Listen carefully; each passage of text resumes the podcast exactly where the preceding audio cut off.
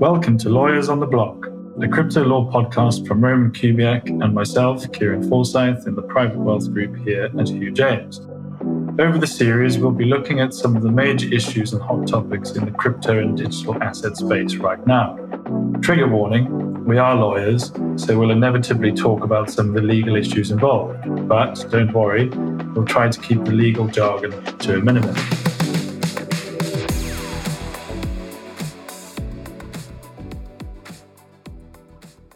As the digital bytes settle on a pretty turbulent 2022, we look at what we see as the top five legal cases in the crypto and digital assets space of 2022.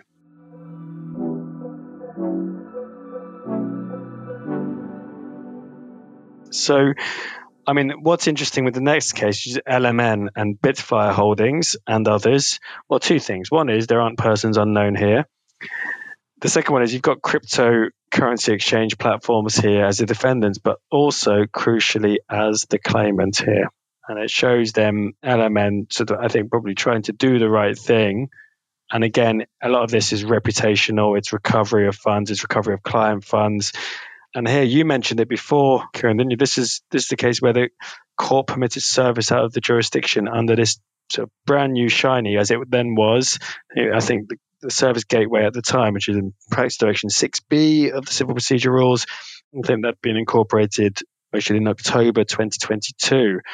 So the court permitted this not long after that. I think it was the following month actually, and it clarified the position of Norwich Pharmacal orders when serving abroad, which was obviously the clear dichotomy that the court dealt with in uh, in the Osbourne and persons unknown case. So yeah, absolutely. I mean, on, on, that on that service gateway, it's just interesting for anyone that's listening that you know has a has an issue like this where you know potentially assets have been lost, etc., and you need to serve abroad, which is often the case in in, in these aspects. Well, I, I think here in this case, it's worth looking at because Mr. Justice Butcher was quick to adopt, as you've rightly pointed out, the new service gateway at paragraph 3.1 brackets 25, close brackets of practice direction 6b of the civil procedure rules, which is a lot of, a lot of rules, but leave that to us, which had, as you say, introduced a month before.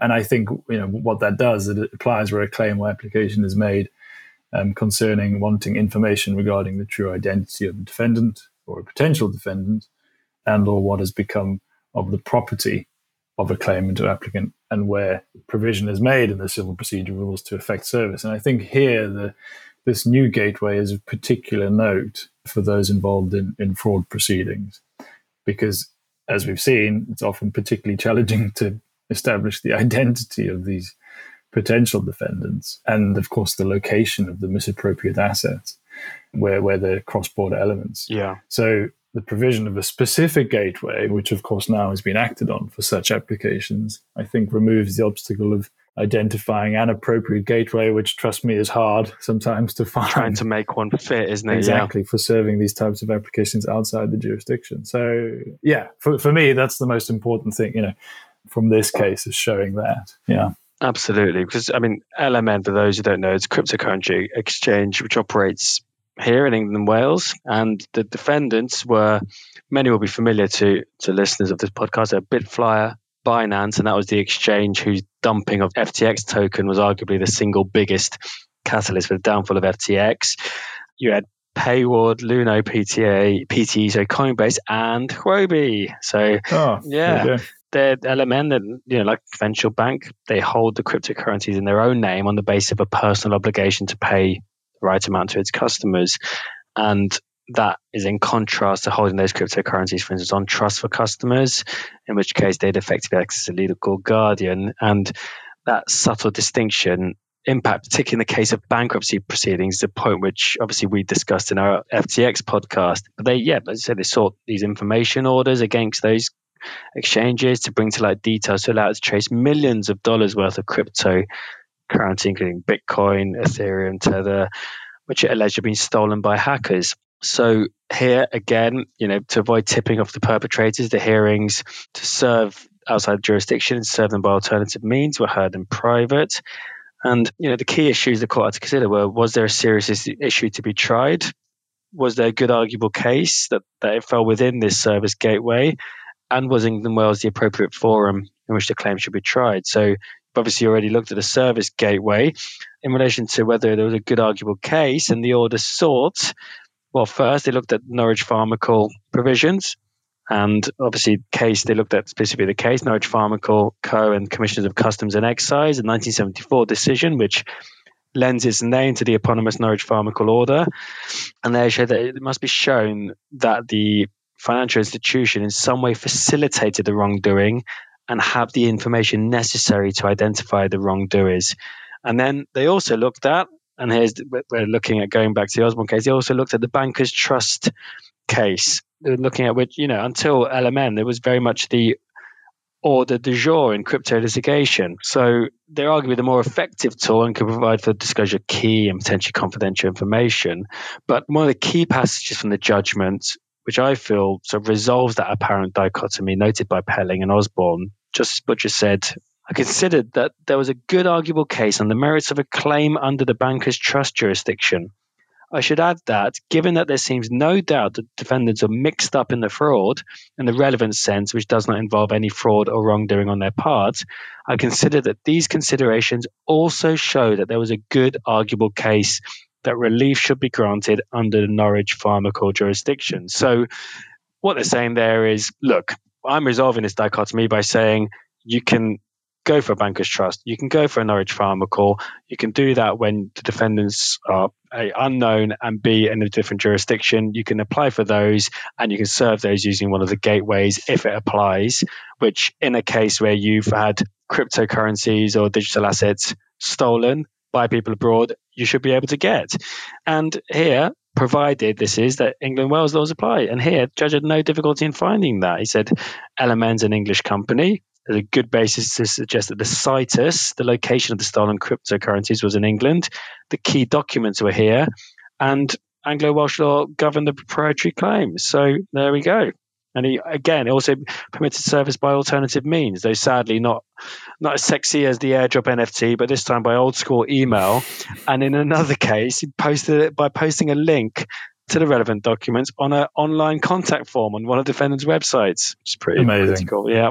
Just the lengths they'll go to. Yeah, absolutely. But it's all really positive stuff, isn't it? It's just fantastic to see. And, and England and Wales really are the, the, the courts are are grappling with this and they are giving effective judgments. Absolutely. Uh, yeah, really, really good to see. It's really, really heartening because an asset that typically is so private, it, it can be done. You can recover it, which is great. So, at last but not least, in at number one, there's another case which we discussed in a previous podcast, but there's been a key update. So, we're looking at tulip trading. So, this is good old tulip mania, tulip trading and van der Laan and others. But this is the Court of Appeal decision we're looking at now, which was handed down early this year, but was actually heard in December 2022.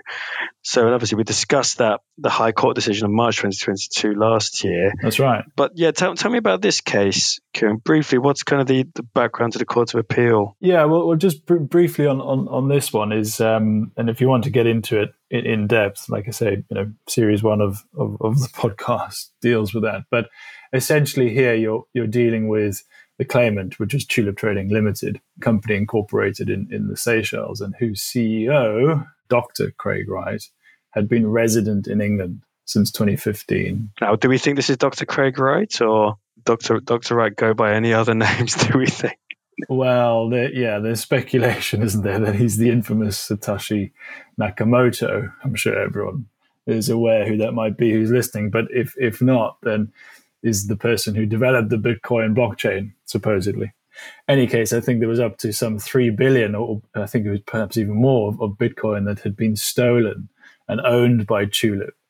What they were trying to do, Tulip claimed that the defendants, who were the core developers and or controllers of these four Bitcoin networks, owed a fiduciary duty to take steps to enable Tulip to regain control of the stolen Bitcoin. And I think here that the key link was that actually these developers could create a patch that would allow recovery.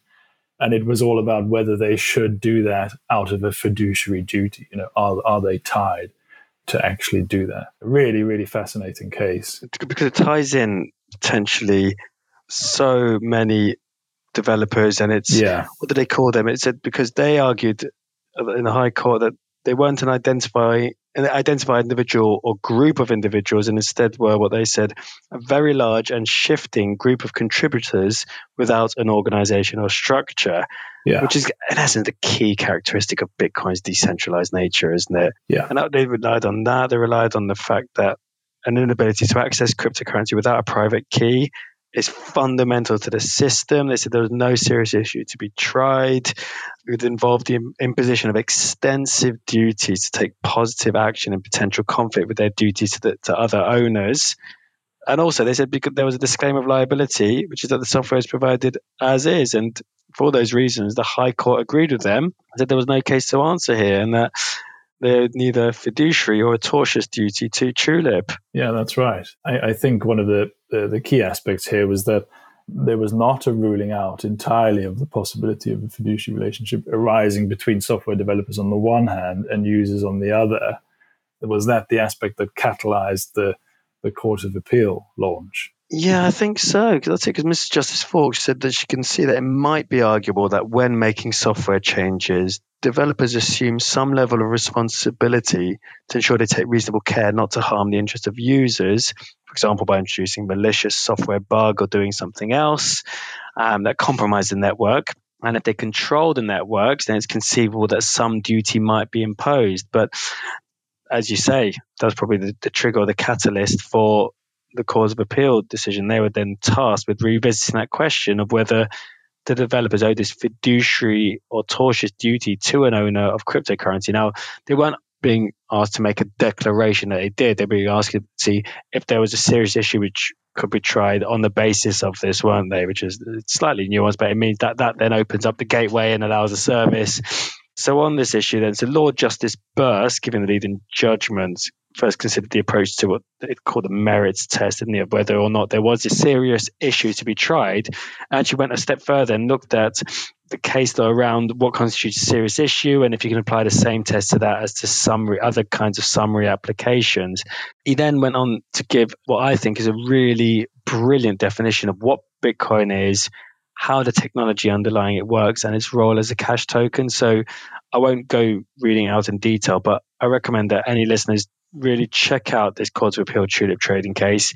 If you want to really understand very plain English, great breakdown of what Bitcoin is, how it works, and how the blockchain works, check out that judgment. It's it's very very good. Yeah, or or check out your blog, which will be hosted. My blog, which will follow shortly, won't it? yeah, absolutely. Which which covers all of it. It really does. So it, it breaks it down into quite neat and succinct, bite size information in terms of understanding all of these cases. And, and the tulip one is is really really interesting because of the the kind of well, I suppose you can't call it macro macro, but it's the macro effect of what might entail for developers. It could be huge, and and I think my suspicion is that it could be too huge of a win to actually be successful. That's my thinking but who knows? Because it's it's the values involved it's the kind of responsibility of the ongoing responsibility that will always be required by developers. Enforcement. Enforcement. It's just a it would be a huge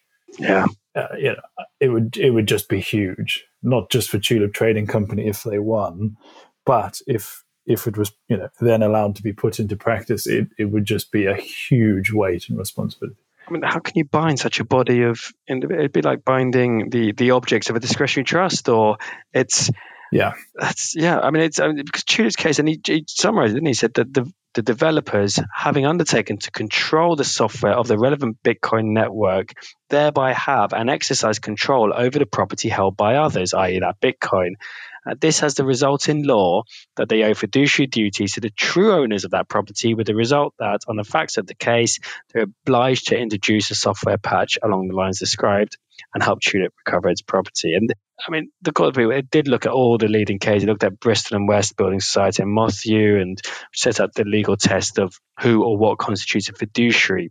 And that case essentially says it's someone who has undertaken to act for or on behalf of, an, of another in a particular matter in circumstances which give rise to a relationship of trust and confidence. Now, it's arguable whether these developers undertook to act for or on behalf of tulip here, and that's the thing. But you know, what he said was he observed that the facts of tulip were very new, and that he said that the categories in which fiduciary relationships can be identified are not closed. Yes. So it's basically inviting a, a, discussion on this. What it's saying is, look, this isn't.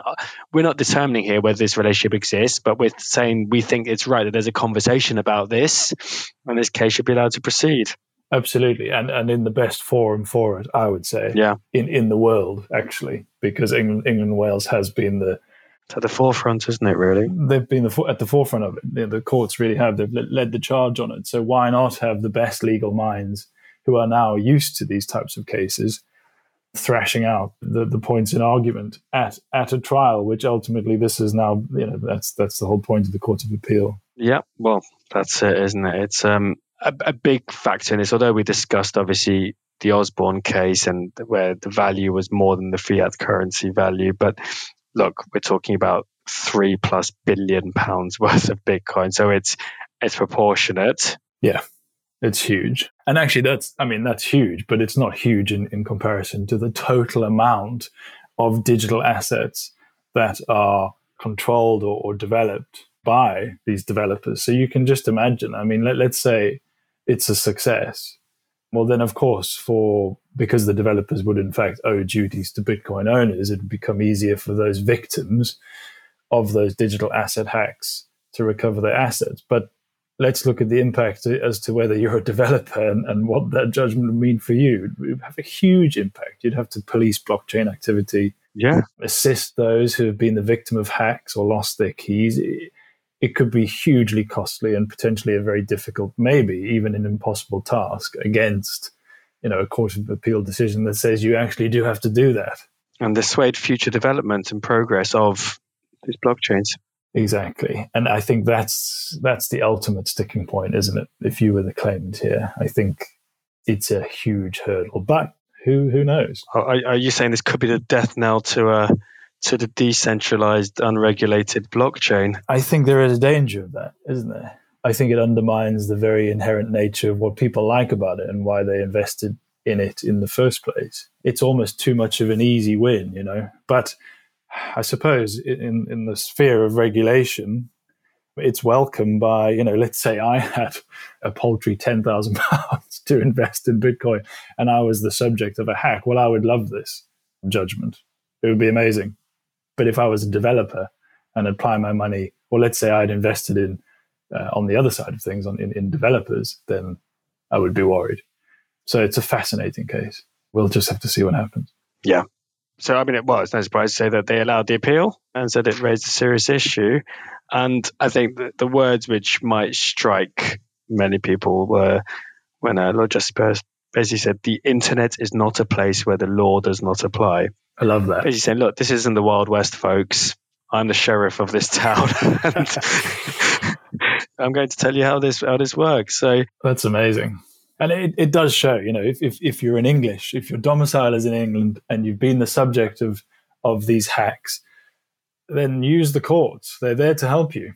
But look out for Roman's blog on, on the website. It, it'll go through all of this in in, in a lot more detail and, and something you can take away with. And, and let us know if you have any questions. It'd be really interesting to hear those. Absolutely, yeah, absolutely. We love we love questions from the listeners. So, you know, all two of you out there listening, drop us. Well, hold on, aren't we doing really well in Uganda? We're, we're doing really well. We were doing. Yeah. Uh, we had we had good good listenership or listener figures in uh, the Cayman Islands, and now we've got good good figures in Uganda. So in Uganda, these territories just pop up. Thank you very much, uh, our listeners in Uganda, the Cayman Islands, and as they say in just a minute, and around the world. So there we go. Well, I think that that's probably a nice place to end it, isn't it? But absolutely, yeah. Thanks very much, Roman. Uh, cheers, Kieran, and thanks everyone else. And uh, yeah, keep these your questions and uh, topic ideas coming in. And there we have it that wraps up our podcast for today. Thanks for listening to Lawyers on the Block.